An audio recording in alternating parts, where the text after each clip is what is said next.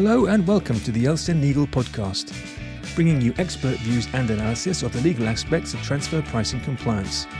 As always, our focus is on real world, practical insights that you can apply in your everyday work. In this episode, we talk again to LCN Legal's co founder, Paul Sutton, about a very fundamental question how to examine your intercompany agreements to make sure that they are audit ready. We use a simple process for this called the ICA Health Check, which Paul describes during the episode. We hope you find it thought provoking and useful.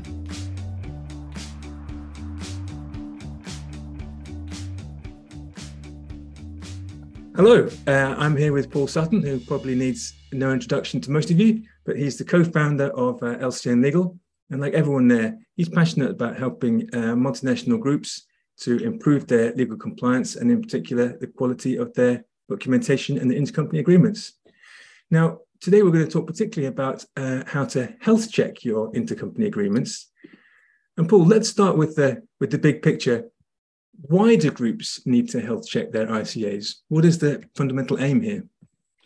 Thanks, Paul. Yes, so, so, so really what we're looking at is alignment between the, the agreements, the intercompany agreements on the one hand, and the transfer pricing policies on the other. So if we're thinking about transactions that are happening within the group a particular group in real time right now. So this this current year, maybe it's uh, supply of services, R and D services, whatever it is. Um, so we're looking ahead at the point in time when those transactions um, and, and that year is going to be audited by the relevant tax authorities at either end of the transaction. So that could be in four, five, six years' time. And the question is, are the agreements going to support the transfer pricing and tax documentation, or are they going to contradict and undermine that documentation? So that's that's the basic aim here: is is agreements which um, support the tax readiness of the group and enable the group to respond to those tax queries quickly, decisively, accurately. And that, that's really what we're trying to do here. And what sorts of groups are we talking about? What sort of groups is the health check relevant for?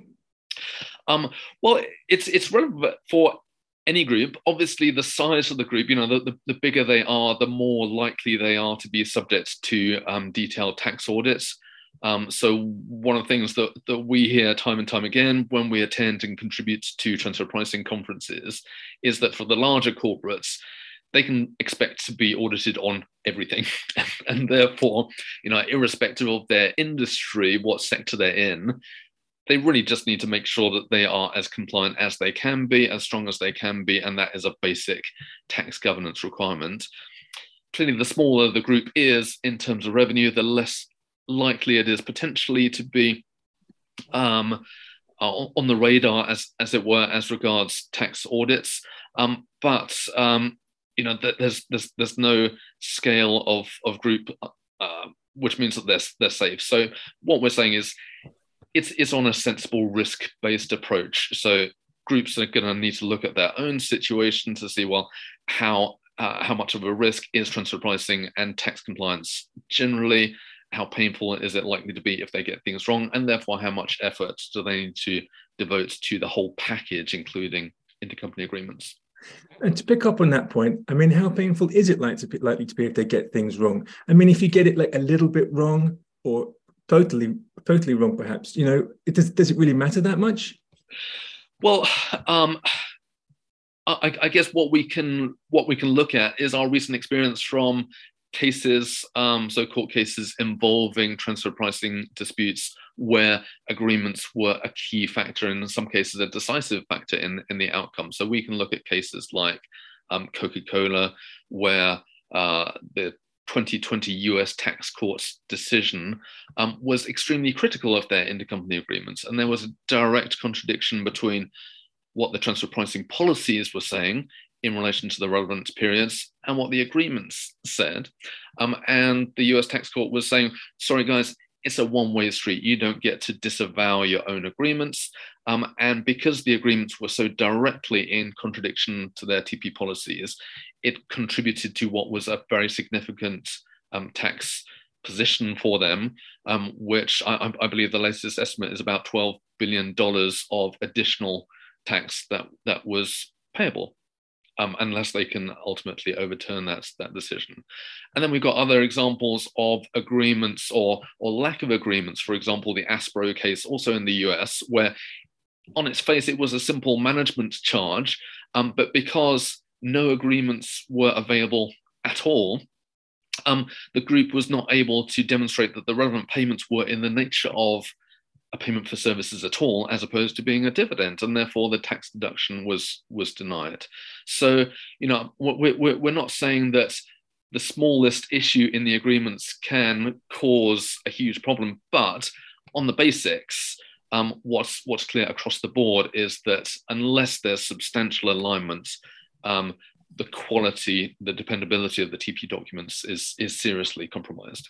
And I think we've also seen in some of those some of those cases, haven't we, that the, the taxpayer, after they've been um, investigated, after the investigation has begun, has then tried to produce documents after the fact, uh, and that hasn't worked.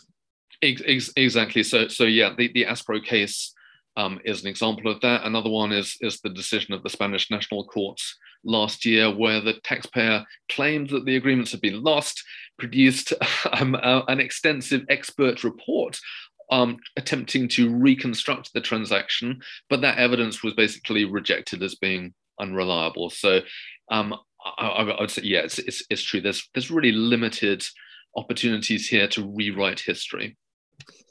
So let's talk a bit more about the health check process itself. And I know that something that um, uh, a motto that you very much live by is start with the end in mind. So what is the end that's required here? Um, you know, what in essence does an effective ICA look like?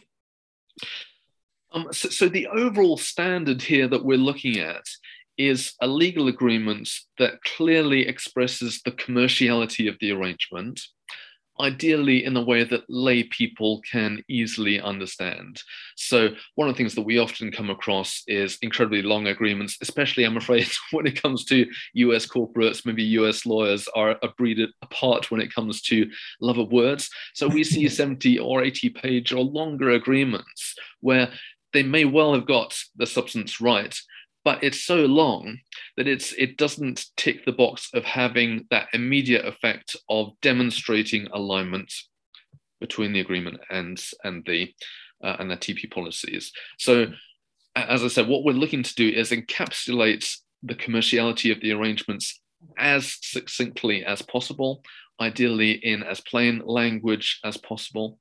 Um, and in a way that is genuinely legally binding. So that means it does need to have legal certainty. So it does need to be an agreement with substance, one that the directors of the relevant entities can actually read, understand, consider, and, and properly approve in the exercise of their discretions.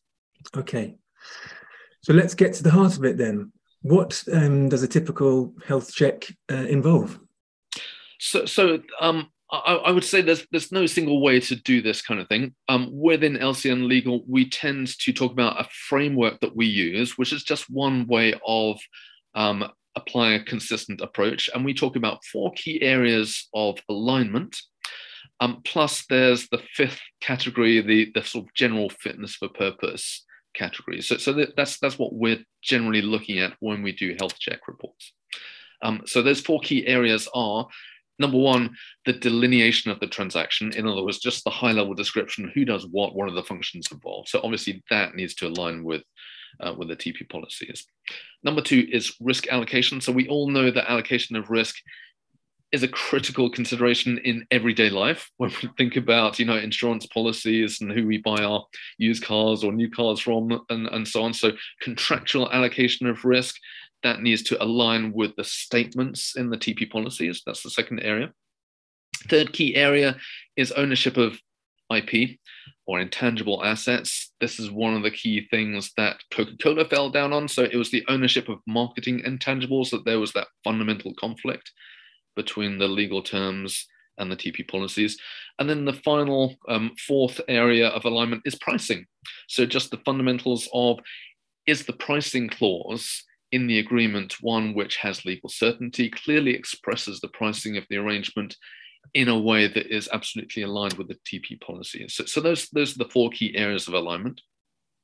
The fifth category, as I mentioned, is really the everything else. So is is the agreement fit for purpose?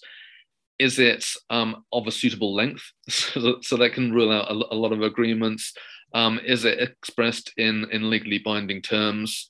Um, and is is it generally appropriate? And does it include um, uh, different language translations as as needed? And uh, you know, of the four key areas, is there one that you think is particularly complex or particularly likely to have problems contained within it? I mean, you mentioned that risk is something which applies to all of us in all of our everyday lives. Is that the area where you think you're probably more likely to find problems? Um, I, I would say actually there's there's no one key area that that stands out as being more important than the others. But I, I, I do agree risk allocation is something that we see over and over again when we review agreements, even for very large corporates, um, where there may be a direct contra- contradiction between the TP analysis um, and the agreements. And I think one of the reasons for that is that when you take an example such as a distribution agreement, you know, if you go to a typical in-house legal function and say, hey, can you give us a, a, an example of a distribution agreement? Then naturally they will probably pull off a third party agreement that they've got, or maybe they'll go to what one of the uh, sort of publicly available sources, whether it's Thomson Reuters or LexisNexis or whatever. And a typical distribution agreement from that perspective will often have a risk allocation that is completely the opposite of what the TP policies imply or actually say. So I'd, I'd say that area of risk allocation, especially for reseller or distribution arrangements, is is is, is often a critical thing. And LCN Legal have obviously been uh, going through this process for many multinationals for many years. And have you do you tend to see same same sorts of problems cropping up again and again? I mean, Are there sort of typical common problems that occur much more often? Um, so I would say, yeah, that area of, of risk allocation. Um, I would say on the pricing clauses, if you roll back to what I would refer to as as the bad old days of, of tax advice and tax planning, so including from my own experience when I was within one of the big four firms in in the 2000s. Yeah. This was the era era when you know tax planning, tax advisors were like the masters of the universe.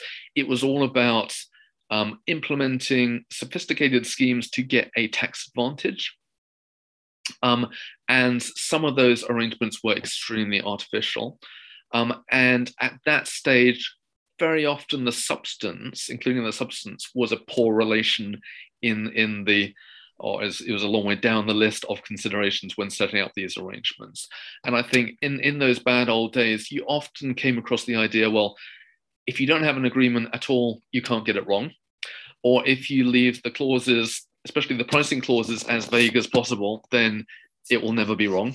Um, and things have moved on along a lot since then. So, so all the all the cases that we've we've mentioned, you know, it's all about substance. It's all about genuine commerciality. And you can't have genuine commerciality if you have a classic one liner about pricing saying the price payable for the goods will be such amount as the parties consider from time to time to be arm's length. You know, that kind of general fudge yeah. just doesn't work anymore. And, and I think that's just part of the evolution of the tax world generally um, and, and something that we need to uh, help with very interesting. You've given us a fantastic uh, overview and quite a detailed uh, look into the health check process there and uh, uh what multinationals and their TP advisors ca- can do to um, uh, reduce risk and um, and uh, make their businesses um, their arrangements more efficient. Um, if there's one key message that you'd like our, our listeners to take away, what would that be? Um, so, so I'm, I'm, I'm going to break the rule and give you two rather than one. the, the, the, the, first thing is going back to that, that point about tax audit ready. So it's a verification process. So what you're doing, what I'd really encourage everyone to, to think about, especially transfer pricing professionals, is what statements are they expecting to make in their TP filings about that transaction? So allocation of risk, guaranteed returns. And then the question is, are those statements true or not? So can they actually be verified by reference to the express provisions of the agreement? So that's that's it's that basic verification process.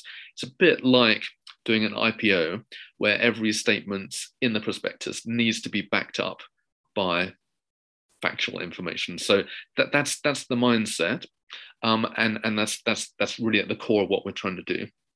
Second thing is, I, I would say, um, it's all very much common sense. You know, this is not legal mumbo jumbo or, or, or abstract analysis. If you pick up the agreement and you can't understand it, it's probably wrong because probably no one else can understand it either. No one has bothered to read it. And the chances of actually being helpful in an audit are pretty much zero. So, you know, to a large extent, um, you can do a lot of this health check review yourself just from a common perspective, common sense perspective. Does it make sense? Does it reflect the commerciality of an arrangement that you would approve if you were a director at either end of the transaction? If not, that's the time to wave the red flag and say, let's get this fixed. Thank you very much, Paul. That's been absolutely fascinating, and I am sure our listeners have found it uh, very interesting and thought provoking as well. So, thank you very much for your time. Thank you. Thanks.